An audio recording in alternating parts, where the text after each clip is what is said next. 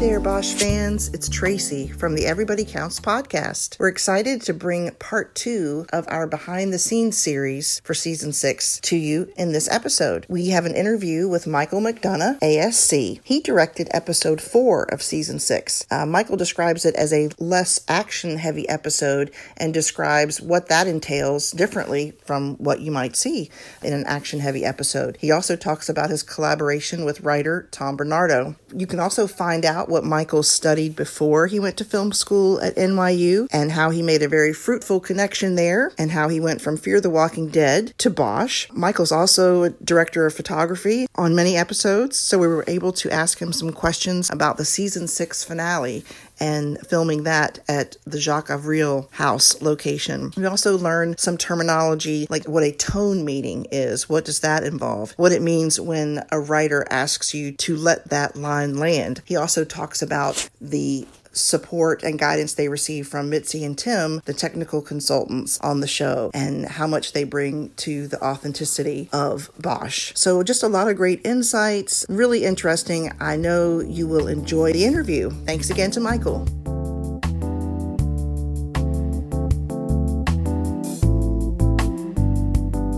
Thank you so much, Michael, for joining us on the Everybody Counts podcast. I'm Tracy, and this is one of our longtime listeners, Anne, and really she's an honorary co-host at this point because she's so oh, thank you at helping us with interviews. She does such a great job with that. So yeah, we've been getting so many great referrals. I met Tom Bernardo when my family was able to visit the set, and mm-hmm. we got to talking about we had we love Rectify, and he said you need to interview Patrick, and then Patrick said I need to interview Trey and to interview you. So I've just gotten so many great referrals. So thank you for your time.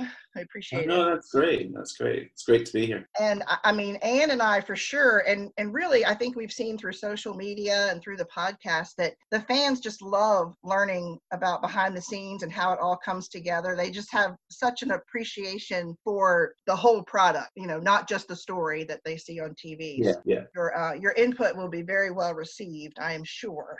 No, that's great. Let's kick it off with number one. First, we, you know, we'd love for you to give us a little introduction to you and your work, and let us know if you had like maybe a connection to anyone else on the Bosch team before you landed there. Uh, yeah, my name's Michael McDonough. I'm a cinematographer and transitioning into directing as well. I had started out my kind of creative career as an artist. I went to several art schools from from high school onwards, Glasgow School of Art and the Royal College in London, and I thought that was going to be my career. I thought a career as a visual artist was what I was going to be doing. But okay. latterly, in that within that, I was I was a printmaker, so I was kind of a process based mm-hmm. artist.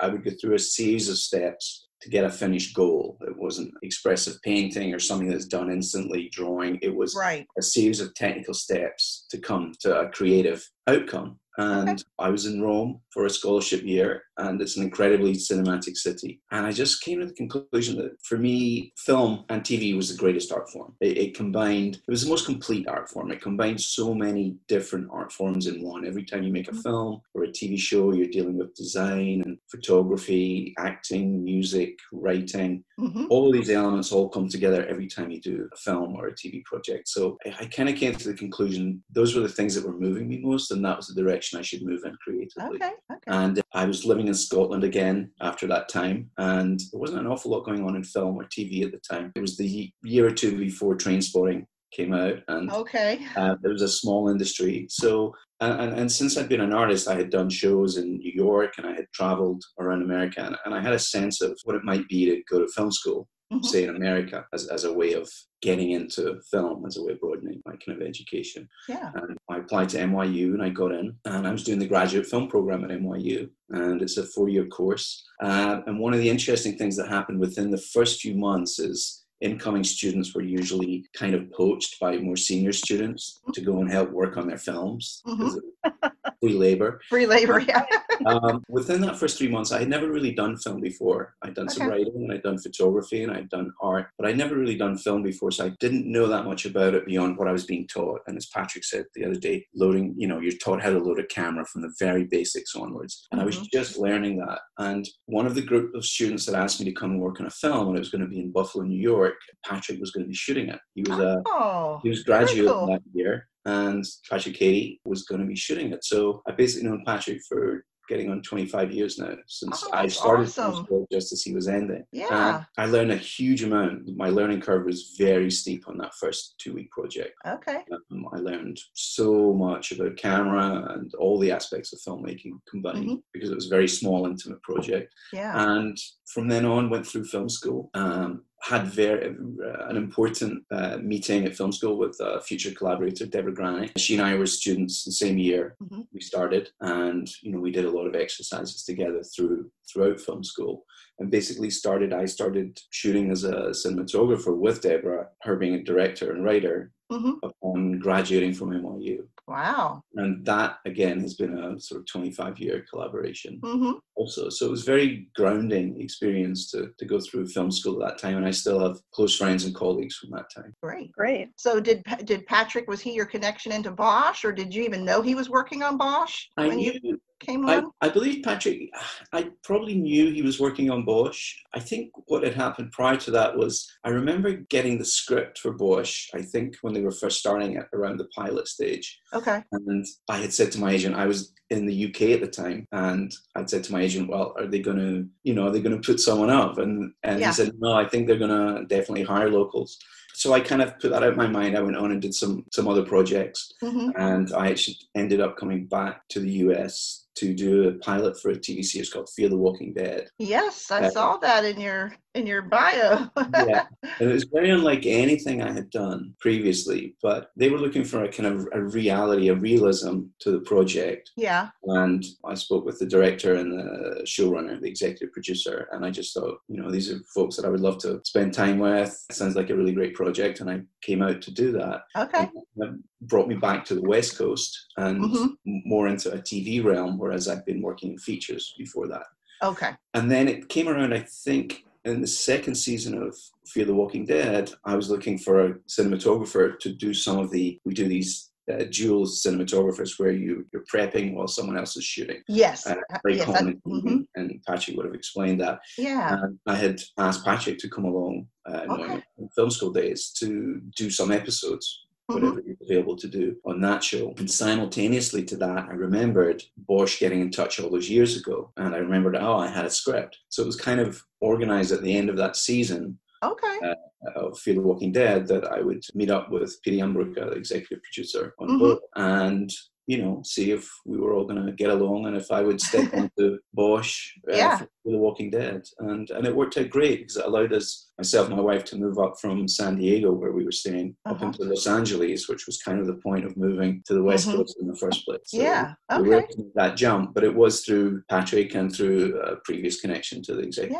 Yeah. Oh, very good. Good story. I like it. Very interesting. It sort of sounds like, well, first of all, it seems like everyone that Tracy talks to and that I've talked to, NYU is is like the place, Mhm. apparently. It so is it must definitely a good school. It was a great school for making connections with people that you'd work with for years to come. Sure. And it sounds like it's a very, overall, a very small community, that it's not unusual for all these connections to come about over the years very naturally. Mhm. Yeah, it definitely happens. I think one of the, you know, we, many people in the industry have agents and the agents are there and the agencies to, to look out for you and to find Mhm. new work for you. But oftentimes it comes from just years of personal uh, connections with people that Right. you know throughout the years. You know, I'm currently living in Los Angeles, but I still know many, many filmmakers in, um, in New York.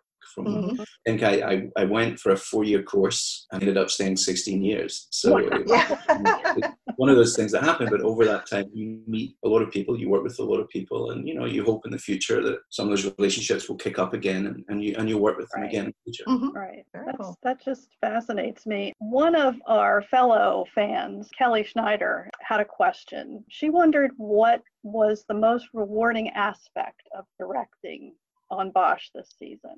I'd say the most rewarding part for sure directing and Bosch this season is working closer with the actors than ever before. Uh-huh. As a cinematographer, you're working very close to the actors. Your concerns are where are they in space? How are they lit? How is that working? Mhm. You know, emotionally for the character, for the story. How is the action going to play out? How are we going to cover this scene? Right. Are good angles for them? There are certain things you think about as a cinematographer or director of photography, which is one and the same thing. In relation to the actors, that they're, they're, they're great things. And I've spent many, many years, you know, thinking about those things and you want them to look great or you want them to look down and, and you know, when they should be down emotionally in the project. Mm-hmm. So, you know, there's a, there's a great deal of thought goes into how they're looking. And what was so rewarding directing the actors is it's sort of what I would call getting inside the circle of intimacy. There's, there's a relationship that happens, I think, with the director, the writer, to a degree in television, to a great degree in television, Mhm. and the actors, that they create this kind of circle of intimacy, of discussion, of working very closely together in Okay. how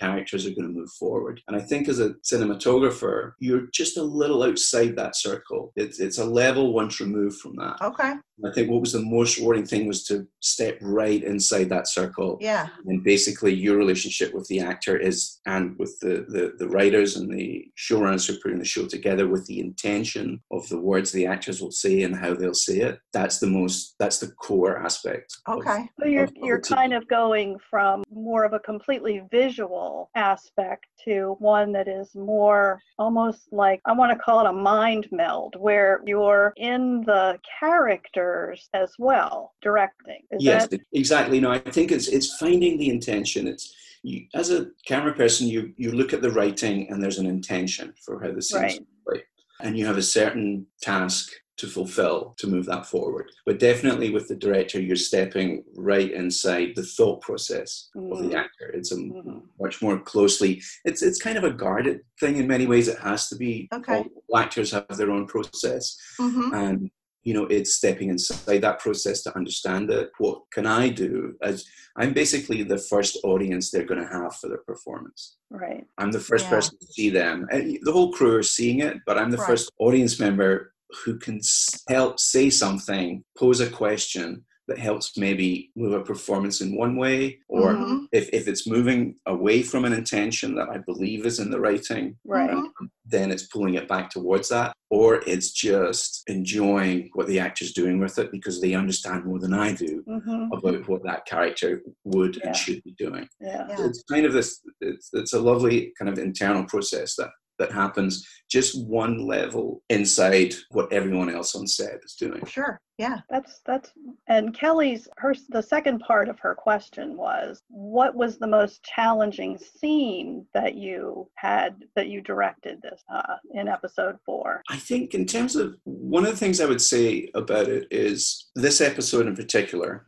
and, and working with Tom Bernardo, the writer, who's also a supervising writer and producer on the show, which means he actually is there on set every day. He sees, Right. you know, he, he may write one or two episodes, but he can see the arc of the whole story. He Mhm. knows what's happening all through. And oftentimes the actors will turn to him because they know that he knows what's happening later Mhm. Right. and that can affect decisions they make right now. So I would say that this episode, Tom had wrote it in particular, and it was a much less action-based episode than many I've done as, as Cinematographer on the show or or have seen on the show. Right. Um, it was a much more internal, Yeah. character-driven, kind of intimate, one-on-one relationship kind of episode. Right. Mm-hmm. And so to me that that was that was a huge challenge because there you know you had to create a space where it's not so obvious what the action's going to be but you have to make it interesting Mhm. in terms of relationships back and forth between the actors Yeah. you have to keep that to the fore and so one of the that was definitely you know one of the biggest challenges was keeping it visually interesting with the shot structure and working with the cinematographer on that but at the same time focusing most of my energy 95% of my energy on what the actors were saying what their Yeah. intention was how their Right. relationships were working and you know it was fantastic a few examples this just prior to and just after i had an absolute fantastic time uh, with troy and with mc gainey as Uh-huh. retired detective rogers and uh, and barrel Yeah. and, and how their relationship you know after all these years how that was coming together Mm-hmm. and you know we had going into the scene in musso and franks you know they're sitting at a table they're, they're having this discussion they're thinking about some of the things that have happened to them that have been really, you know, that have put them on edge and, and how did they cope with that? And, mm-hmm. You know, it's essentially MC Gainey is now retired, but remembering back to those times when they were putting their life on the line right. and, and how do you get an actor to that space where just sitting there through the words and through their expressions and through how they play it, mm-hmm. they can take the audience right into those moments where their mm-hmm. lives are on the line. Mm-hmm. And a, a, beautiful thing that illustrates that sense of being inside this circle of intimacy was at one point in, in discussing a, a, line or a reading of a line or, or, or how Troy was thinking about what this line meant, he's, he's like, come here, come over. And he pulled a photograph out of his pocket and he opened it up. And it was a photograph of him as a Marine uh, in uh, Vietnam or a soldier in Vietnam. Mm-hmm. Uh, and he just told the story of how his vehicle had been hit uh, by enemy fire. Some of his colleagues were lost. He survived. And the emotion just came all to the fore. Wow. Carrying that photo in his pocket mm-hmm. to, to remind himself of that time yeah. Exactly the discussion he's having with yeah. Gainey in the scene with Rogers, Detective Rogers in the scene about when their car was his, mm-hmm. his a collie's car was shot up. Yeah. Right. How did that make you feel? Well, he has this memory of how he felt it. Right there. Yeah. And I just thought that was an absolute wonderful moment, and and to be brought into that was a real gift. That's fascinating. Uh, and yeah. then, you know, we step outside, and here's another challenge. It's not a huge action mm-hmm. episode, but MC Gainey has to have a heart attack. Mm-hmm. And, you know, he's walking down the street. It's a hard uh, sidewalk. We rehearse, we discuss between the actors and uh, Alex Daniels, the stunt coordinator, mm-hmm. how should this happen safely and what could we do? How can we break the shots down so that this sequence, they're walking and talking and having dialogue. Uh, MC Gainey starts to have this you know in, incident this heart attack begins and and he's going to fall. And, and it was one of the more challenging things is to do that safely to do that safely with any actor. Sure. Um, he or she we have to get their comfort level within the yeah. action. We have to rehearse it and we have to understand that how it plays has to be real, but it also has to be safe. Yeah. And you know, and how we film that is, and, and, it is. It seems very simple, but it is. It is a challenge. And we also have a, uh, you know, a medic on set who's. Mm-hmm. You know, this is their field of expertise also, and mm-hmm, you know, right. to them for guidance on is this how it plays? This is is this how it, how it feels? I have on set many years ago, uh, been party to the aftermath of that. We all stood around while someone was revived, uh, oh. an incident on set. So I'm aware of the aftermath emotion, but you're relying on experts around you. Uh, right stunt coordinators, stunt people, and medical staff to make sure that well, what you're doing is realistic, which is so important for Bosch, that the, mm-hmm. the, realism is to the fore. Yeah. Well, watching it, it, it wasn't a particularly long scene, that part of it, but there was so much in it that, that sort of gave you that feeling. Like there was one little tiny moment where you could see MC Gainey's um, heads almost in profile, and there was sweat yeah. dripping off of him. And, and that to me was was like, oh my God, this is this something terrible is about to happen. Well, that's what I was going to say. It's a, it's so impressive how there was this sense of foreboding. You didn't know exactly what was going to happen. You thought maybe he didn't feel well, you know, but not exactly what was going on. But it definitely right. felt this sense of, of foreboding. And sure enough, that's that's what happened. And I think that's really just amazing to me how in Bosch you guys do such a great job of even when they're not action sequences, they're very engaging. They really capture the viewer's Absolutely. attention completely. So. Absolutely. But it, you know, it's in the detail. It's it's in the writing. Going back to this, just the prior scene in Musso and Frank's, where he's like, you know, turn yeah. up the turn the turn the air, yeah.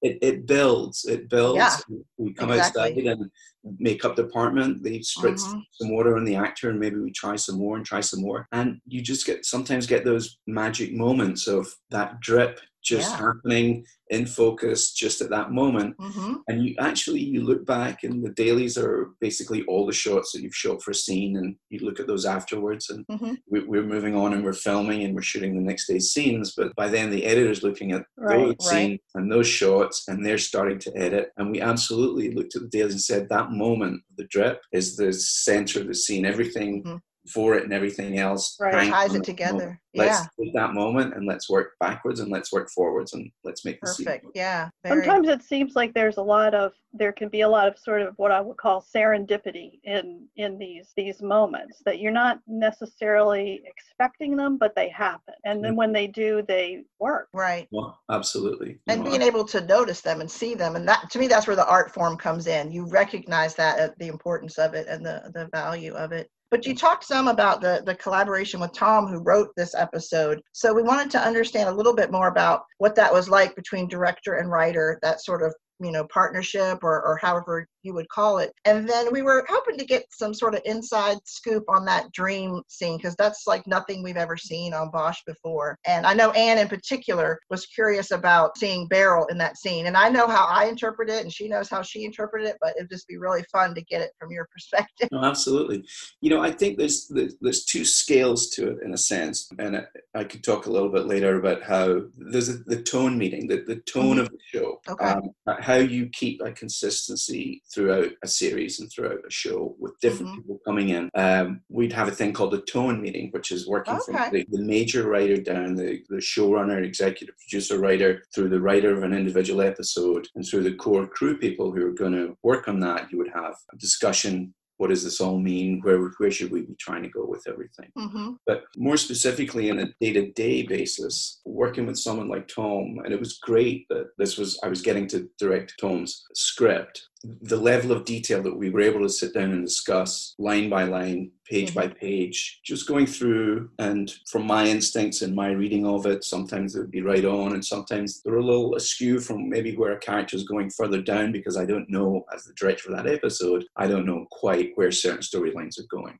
Okay Right. And so you're working really closely with the writer of the episode, with a supervising writer, and with the showrunner to understand all of the characters' motivations and all the storylines and where they're going, and you know not give too much away, but give enough away that you're you're keeping the intention going, you're keeping the interest in that moment. Mhm. You know, there, there would be a thing that you might have a note in the script that says this line this line should land. Let this line land. okay And that, that kind of means this line's important. It, it, it's this this aspect can come up again, that or in a future time we want to remember back to this line being important. So Mhm. letting it land is just giving it some emphasis. It's Okay. or giving it some space Mhm. that it's not getting swallowed up with other lines. That it's an important line. It's an Right. important point. That it's an important beat. So those would be the kind of things that I'd go through with the writer, establishing where the important beats in the scene are, Mhm. the lines that must land, that that that ha- we have to give emphasis to, and where transitions would happen from scene to scene. Mhm. And so all of that would be stuff that we would discuss beforehand. okay Uh, Yeah, that makes a lot of sense. Okay, very, very interesting. Well, what can you tell us about that? I, it's more of a nightmare sequence than you know, a dream. It's, it's pretty scary. Can you give us any inside scoop on that? Uh, absolutely. I think, you know, it's interesting also in season five, I believe there were some flashbacks, which were also, Mhm. there's been some flashbacks and some Yeah. dream sequences. There's been a Mhm. couple before, and we worked on Mm-hmm. some black and white in season five, and I believe Tom uh, had written some of that in as well. And coming into season six and this desire to do this dream sequence, an awful lot of what appears to be happening is, is Harry Bosch keeps a lot of stuff inside him. Right. So, you know, and it, it's been, it was a great challenge. It, it was one of the great desires to put this dream sequence in because it's trying to, it's tapping into the subconscious Mm-hmm. of, of Harry Bosch and trying to bring some of that out to the fore. And so it was one of the aspects that was written in right away and stayed through multiple drafts was that we would, you know, we would work towards a, a dream sequence. And I was very excited by it because, as you say, it's not a, it's not a common trope. Sometimes Mhm. you'll have these throughout a series, and it's a way that, you know, it's a way that we get the inner life of the Mhm, character. right. Uh, it's definitely not a trope within Bosch, and so it was going to be something quite unique. And and it was it was exciting. I was able to go and look at some visual ideas of how it might play, how it might play differently. You know, we made a little a, a board, a visual board on the wall that was just maybe specific to that dream sequence because mm-hmm. you know in discussing with Tom and Eric Shore, it was also important that it kind of came out of something that you weren't quite sure as you come in Yes. Yes. that this is exactly what's happening. Yes. Right. Okay. Yeah. And that speaks a little bit to also the sense of having Troy in there, there. Mm-hmm. You know, mm-hmm. Barrel okay, yep. in, this scene because if you think about it, prior to this and the scenes prior to it, Bosch he knows that Detective Rogers has had an incident. He's had a heart attack. He's in hospital. He survived mm-hmm. the heart attack. He's in hospital. He sees Barrel in the station, and Barrel says, "You should go visit him," mm-hmm. because knowing that Rogers right. and Bosch have history, that he they were partners. Yeah. Mm-hmm. Because Bosch is an upcoming detective, uh, Rogers was his partner. So there's there's a lot of history there. Mm-hmm. So you kind of seeded the idea already that this is something Bosch should be thinking about. It's something mm-hmm. that would be in the back of his mind. Right. And he he said, "Yeah, I'll, I'll, go see him." And he goes home, and he's he's now in this internal space again where he just can't shake off this Daisy Clayton murder right. case, and he and he's looking through it. And we wanted to make a transition there that goes from he's looking through this case to is he now going to the hospital to visit Rogers? Where is he? It's kind of it comes in in a kind of yeah. normal visual. You mm-hmm. come out of one scene in his apartment, and you come into what is he comes around a corner, and it's a relatively normal visual. Right. And is he there to see Rogers? And then wait a minute, well, who's this? Who's he looking at? And we see Barrel at the end of, of the hallway, but yes. he, he, he doesn't look comfortable. He looks uncomfortable, mm-hmm, in fact. Mm-hmm. And, and so you're starting to think, what's is, is this bad news that's coming? And then you don't really get clued into the fact you're in any kind of dream until the lights start to flicker. Yeah, right, exactly. The world kind of gets turned upside down. Yeah. And you know you're in a different kind of space in that moment. Mm-hmm. And you're starting, I think at that moment, even just before you get the color changes with Troy, it starts to become more monochromatic. Mm-hmm. And then just then, before you go into the black and white world, I, I believe you think you're in something different here. You're yes. in a subconscious world. Mm-hmm, for sure. inside the room, and there's just these stark images of the subconscious. Mm-hmm. Yeah, that was so it well was done. Chilling. It was chilling. Yeah, and I loved that transition of wait, this is not real because you know yeah. you got me. I was like, oh yeah, he's going to the hospital. Yeah, it's just so seamless. Very, yeah, and cool. you know, working and again in the script here working with you know um, harry's own anxieties mm-hmm. that with the daisy clayton murder yeah. It's a young, a young, the death of a young woman, and where those anxieties going to go, where they've always gone. Yeah. Uh, in the last few years, is Bosch worrying about his own daughter. Of course, yeah, yeah. You know, and that's what comes up in that last image. Yeah. You know, that's where his anxiety. It's probably a huge knot in his stomach. yeah. It's coming out sure. in his so mm-hmm. very, very, very well done. Well, uh, from being the the DP, I guess on episode ten, we had some really chilling moments there in Avril's house at the end. Just the whole sequence of tracking him down, but specifically, I know my son and I were really just fascinated with that image of him with his arms above his head and the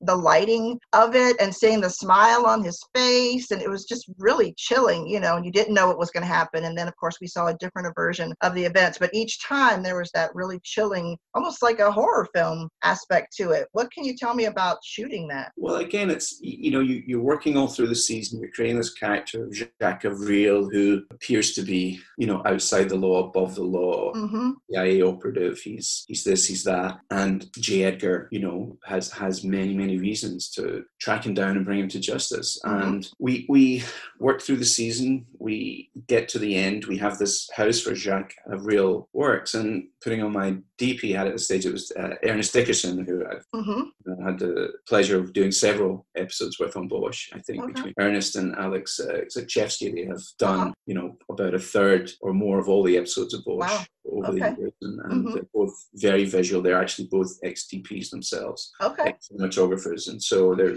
they're they're wonderful to work with. Um, we have this house that we're going to work at, but specific to my DP hat, there there are huge challenges to it. It's up in the hills. It's a bungalow, I would say. It's a kind of that wraps a one-story house that wraps around a swimming pool. Mm-hmm. But on the far side of the swimming pool side, where much of the action is going to take place, and where we can see into windows all around the house, it falls away on a hill. Mm-hmm.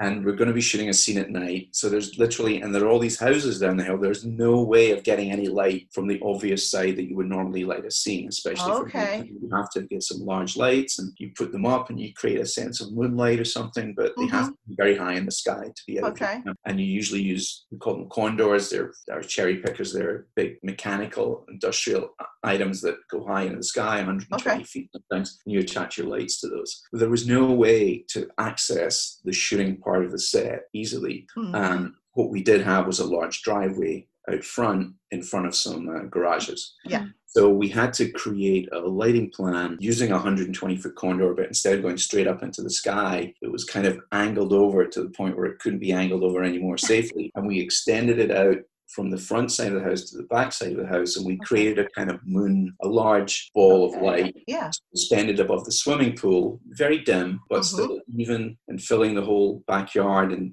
coming into the house. And that was basically that was a, a big technical challenge to get that scene lit for night. Okay. Uh, like and it. then that, that helps us with Jamie, uh, with J. Edgar approaching the house, moving through the pool area, and then once he's inside the house, then we're we're inside the house with the camera, with the characters, and we're lighting from outside to Mhm. create just enough, just enough light hmm that the audience can see something's happening, Right. but not too much light that it takes all the mystery away because that whole lead up Yeah. Is, is full is full of mystery. It's full of cat and mouse. hmm And interestingly, it's very similar to in, in in in feel to what I think for me as a DP was the biggest challenges. Uh, of all the work I've done on Bosch was in season five, where uh, it starts with T-bone car crash Yeah. Mhm. right at the start Mhm. outside the pharmacy. On that one episode, that was three days of filming where we closed the street and we hmm safely rehearsed the, the crash and and moving through that and then the going inside the pharmacy uh,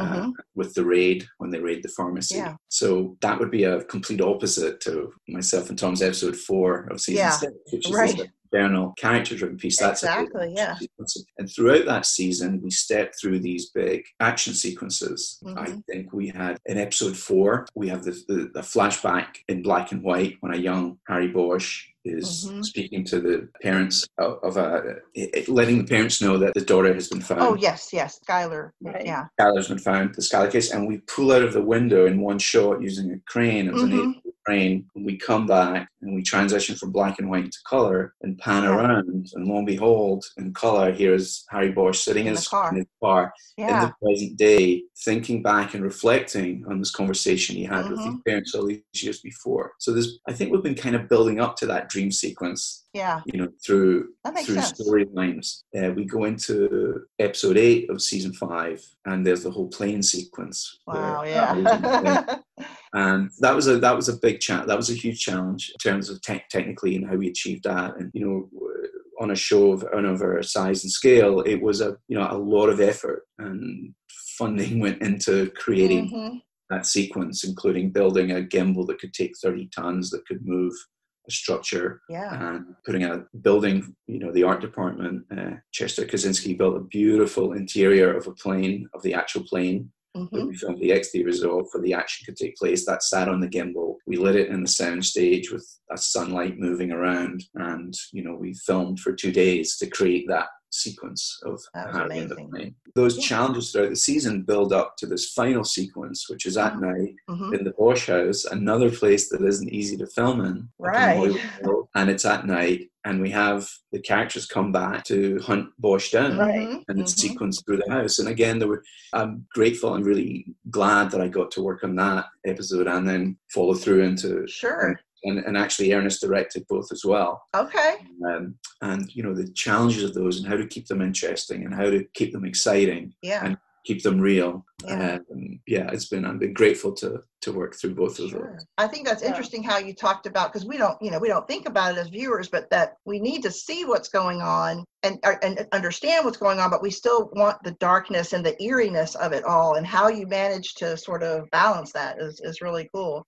So when when we do see that bright light on Avriel's face, is I'm guessing that's supposed to be kind of like J. Edgar's flashlight you know, on him. Where did you actually light that from? Above, below, or how does how did that work? It was actually a flashlight. These days, Really? flashlights are they can be incredibly powerful. Okay. And we did use an actual in the scene. And Mhm. the intention is that it's J. Edgar comes around the corner. He turns on his flashlight. He lights Yeah. his face, Uh huh. and I believe the camera operator actually was holding the flashlight right next Oh, to the oh, lamp. Okay. Okay. Wow. One hand on the camera and Yeah. one hand on the flashlight. Okay. Um, if that's not the case, it might have been a, the gaffer, the head electrician. huh.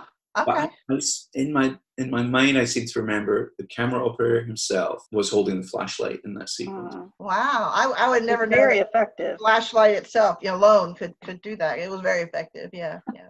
Very cool. Well, I think Anne, you have a question from Mike, right? I did. Mike Martini, who's who's another big fan, and and you've kind of touched on this a little bit. He was curious how you transition episodes because you're not you're not the same director isn't doing all of them so he wondered how how that worked exactly and he marvels at the seamless transition Mm-hmm.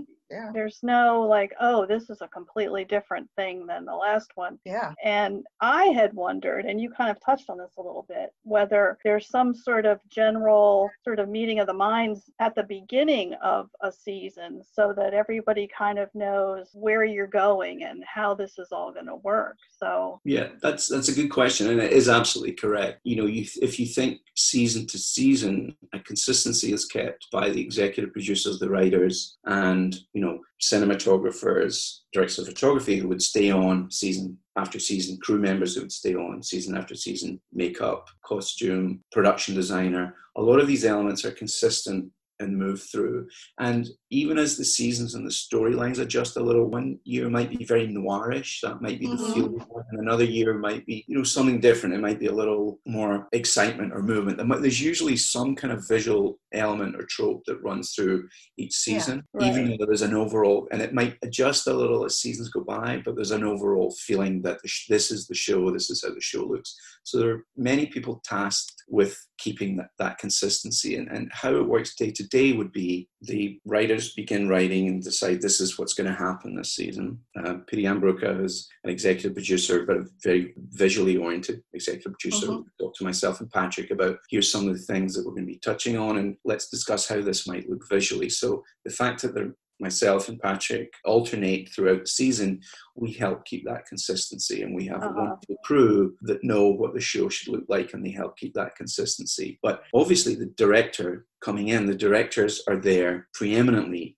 to tell the story and they come in. And what, what we would try and do is there would be a tone meeting where the director, even if they've done the show many, many times, there would still always be a tone meeting because there are Okay. you know there are little Mhm. things that are specific to the telling of the story this particular season that those directors might not on one or two or three or four readings even glean from the script because they don't Mhm. quite know what's coming up later Mhm. right. and they may not have directed what had come before. So the consistency is really helped by the, in this case, Eric Overmyer, the showrunner, uh, Dan Pyne, executive producer, writer, the writer of the episode, all sitting down around the table and saying, "Here's the intention for this scene," and it really helps the director get their feet under the table, understand, you know, where things might be going beyond their episode, and understand a lot of elements of how these things should play out successfully. Again, Mhm. like I said before, certain things need to land. Those are the things Yeah. that would come out in the tone meeting. This is important that we know this and we see this.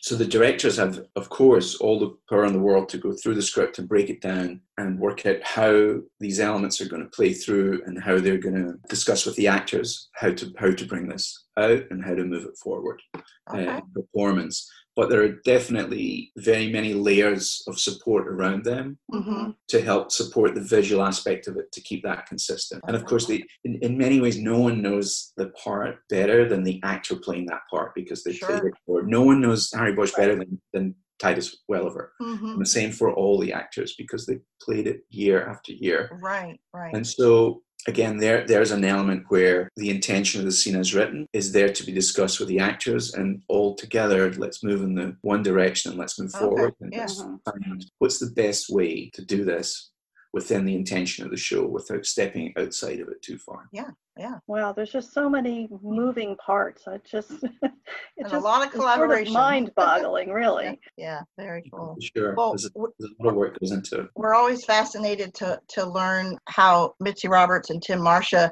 are involved in some of the scenes. So I didn't know as a director or as DP if there are certain scenes that come to mind that they were more involved with than others, maybe for you this season. Oh, absolutely. I mean, any time it involves police work, they would be consulted for sure. Okay. Because again, one of the preeminent things about the show is the reality and, and the realism of um, of um, of what we're doing to the point where I think Patrick talked about, oh, it'd be great for a camera person to have some windows in here, but there aren't Yeah. real space. Right. And we live with that because Yeah. it's real. hmm And it's the same with everything, every piece of police work and procedure. Uh, we would run it by Tim and Mitzi, and Okay. to a great degree, we would go with the reality of the situation. Sometimes you have to bend it a little, you have to Mhm. adjust a little for dramatic purposes or practicalities reasons. But we're humanly possible working uh, with those two guys. They're, they're, they're amazing at what they do and their knowledge of, of um, Yeah. detective work and, and science and forensics. And so basically, as we go through the script,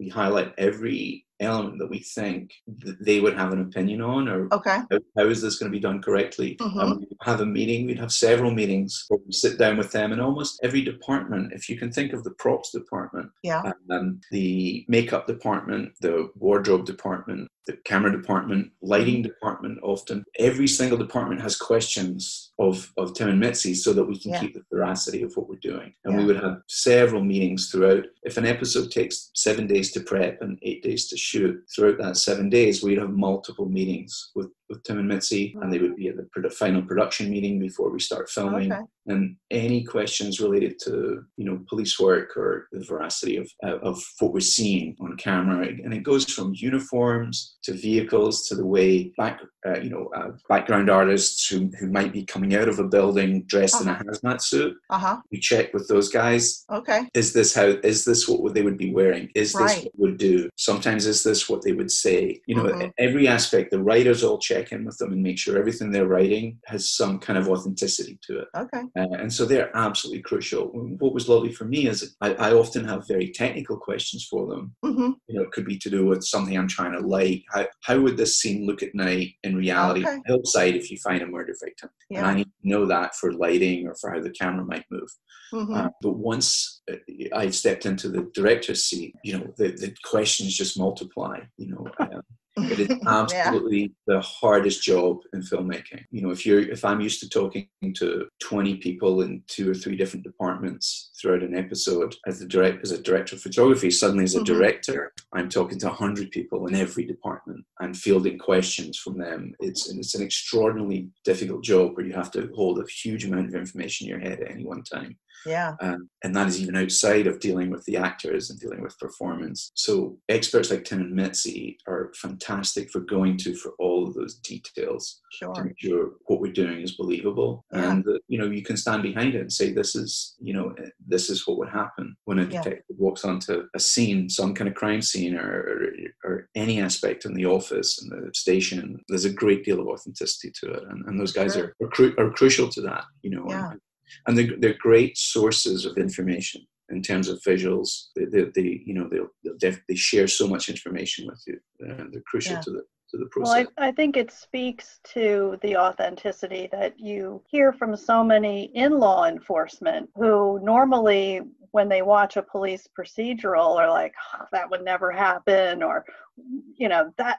You know, that's that just doesn't work that way. And Yeah. you hear them saying it's the only police procedural they want where it's just it's just so credible and so authentic. Yeah, absolutely. And it, it works down and it trickles doesn't trickle down. It, it moves through, you know, Tim and Mitzi into the, the actors themselves. That every Mhm. single actor wants to do exactly the right thing. That their Mhm. character, that a Yeah. detective, that a uni would be doing, a lawyer, you know, even down to the district attorney. And you know, there's Sure. lo- you know, we, we rely on them for so much information for courtroom scenes, for all kinds of scenes, and you know, all of the actors just absorb that information. They love it because it gives them so much kind of power in their character to know that what they're doing is correct. You know, I- it it speaks to simple things like I was very aware that again with the lack of action in our story a lot of it had to be told in very simple ways and, and with Mhm. looks and gestures and thoughts and so a, a great example of that level of detail coming down from Tim and Mitzi would be Uh-huh. when Titus is is working in the the task force room and he's we put a, li- a lot of effort with the art department and the props department into creating these two stories the stories of everything that's happened in the episode Mhm.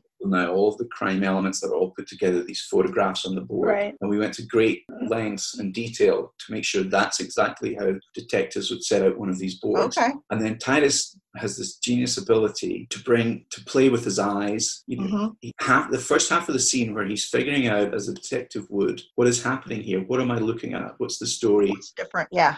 What is different? Yeah. is he's he's playing that with his eyes, and he plays it Sure. brilliantly. And it's something he's. It's been a great. It's been a great strength of his throughout the series. Is Mhm. his ability to show an audience how a detective works hmm through his eyes, through his thought process, without ever saying a word. Yeah. And then the second half of the scene, he beautifully plays with uh, Jamie, with J. Edgar, how he's going to convince, how he's going to convince his detective partner that these are the, this is what I think is happening. Yeah. Mhm. Wow. And so at the same time, he does it beautifully to convince the audience. He takes you right into his detective process. hmm hmm You know, with his with his dialogue back and forth to Jamie, plays it beautifully as well. Sure. And it's Yeah. those kinds of scenes that, in a non-action context, that's really important to move the story forward. And it's Yeah. really important that it's played without it feeling expositional. That it feels Right. like this natural Yeah. series of steps that these detectives would take. Yeah. These Yeah. Well, I, I think that's one of the one of the things that I've always liked about this show is that it's not afraid of the quiet. It's not afraid of a of bass. hmm And and I think a lot m-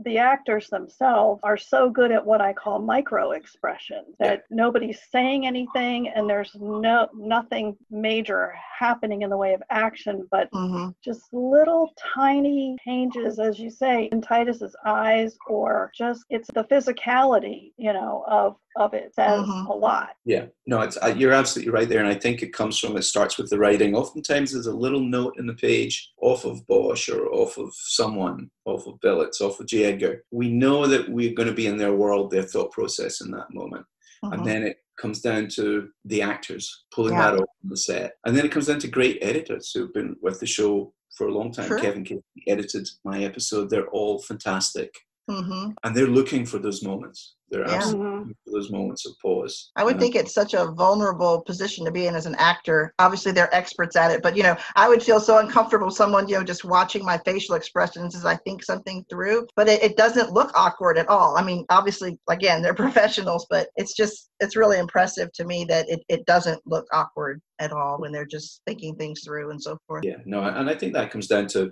they're really living their characters. They've been they've, Yeah, they've yeah. been this season after season. They've helped it develop, and they know what that character would be doing in any given situation. And and then- and if not, if it's a completely new situation, they they've got all this experience to, To draw bring from, yeah. unit, Right. draw from from, Yeah. from the work from previous work to, to Mhm. bring that out and bring it out in an interesting way. It's amazing how how, how new. You know, each season it sort of reinvents invents itself in a way, and Mhm. and you'll find new interesting things that that the characters are doing that they're Yeah. always going to find something for themselves to, Yeah. to work with and to work against Well, speaking of reinvention, I, I think Anne had a question uh, about maybe about season seven and assignments, but I imagine everything is sort of up in the air or being maybe your procedures and timeline has been modified. But it- didn't you, Anne, weren't you curious about when they make assignments for directors for episodes? Oh, yeah, I didn't know whether that was something how how that works exactly. Like how I'm I'm assuming that that's something the showrunner is primarily dir- directing, so to speak. That he has a vision for for who he wants to direct. I I don't really know how that works. and when you would find out about that normally? Like, yeah i mean i, I think it- everyone's upcoming seasons are going to be something new so th- Mhm. th- it's all going to be no matter how a process has worked before we're going to have to find new ways of doing things but Mhm. previous yes you would want to lock in before a season starts you would want to to the greatest degree possible lock in the seas of directors who are going to be working that season okay. you know, and there can be some returning directors, and there Mhm. can be can be new directors coming in. The executive producers would want to have that decision made, you know, right Mm-hmm. at the start, and know, you know, uh, because like, as you know, there's a huge amount of scheduling and planning goes into I can't imagine. Yeah. You know, the, the calendar starts in probably April, and you're still doing Okay. post almost up until the fall. I mean, it's a year round for one season. It's a year round calendar of Wow. something's happening at some time. Somebody's Well, and I guess you have to work around things like you like they may want a particular director, but it all hinges on whether that director is available in that whatever that time frame is. Exactly, because especially in a TV world, you know, most directors or all directors, their hope would be that they're working on different episodes Mhm. of different shows, and, and, Okay, and yeah. so they're trying to schedule out their year. So it's very much it's like the same with the cast, with the crew, with the directors. It's trying to map out the whole season. It's what it's what allows the producers to sleep at night is knowing they have everything lined up. Yeah. Yeah. So Awesome. Well, this has been so informative, so enlightening, so fascinating. I mean, just all those words. It just, uh, like I said, the the Bosch fans, I think, just especially do appreciate these insights that you can only you and you know others in your position can give to us. So it's it's well, like especially because most of us who are big fans of the show are watching it again and again and again. Right. there is a lot of repeat watching. Um, having these conversations with someone like you or listening to Patrick, and we talked to Trey Batchelor, I, I don't know that I I don't think I watch television the same way I used to anymore. Right. There's other stuff kind of going on in the back of my head Yeah. as I'm watching. yeah, Which again is the amazing thing to me is that it does not distract me No, when I'm it watching doesn't. it. It just makes it a richer experience. Yeah. And I, I think that's that's really important. Yeah, it- the exactly. experience is, uh, is it would be a great way to describe it. You know, looking just looking for those little details and hmm things that you don't see. You know, you don't see on a first uh, on a first viewing. Yeah, yeah. The more you know.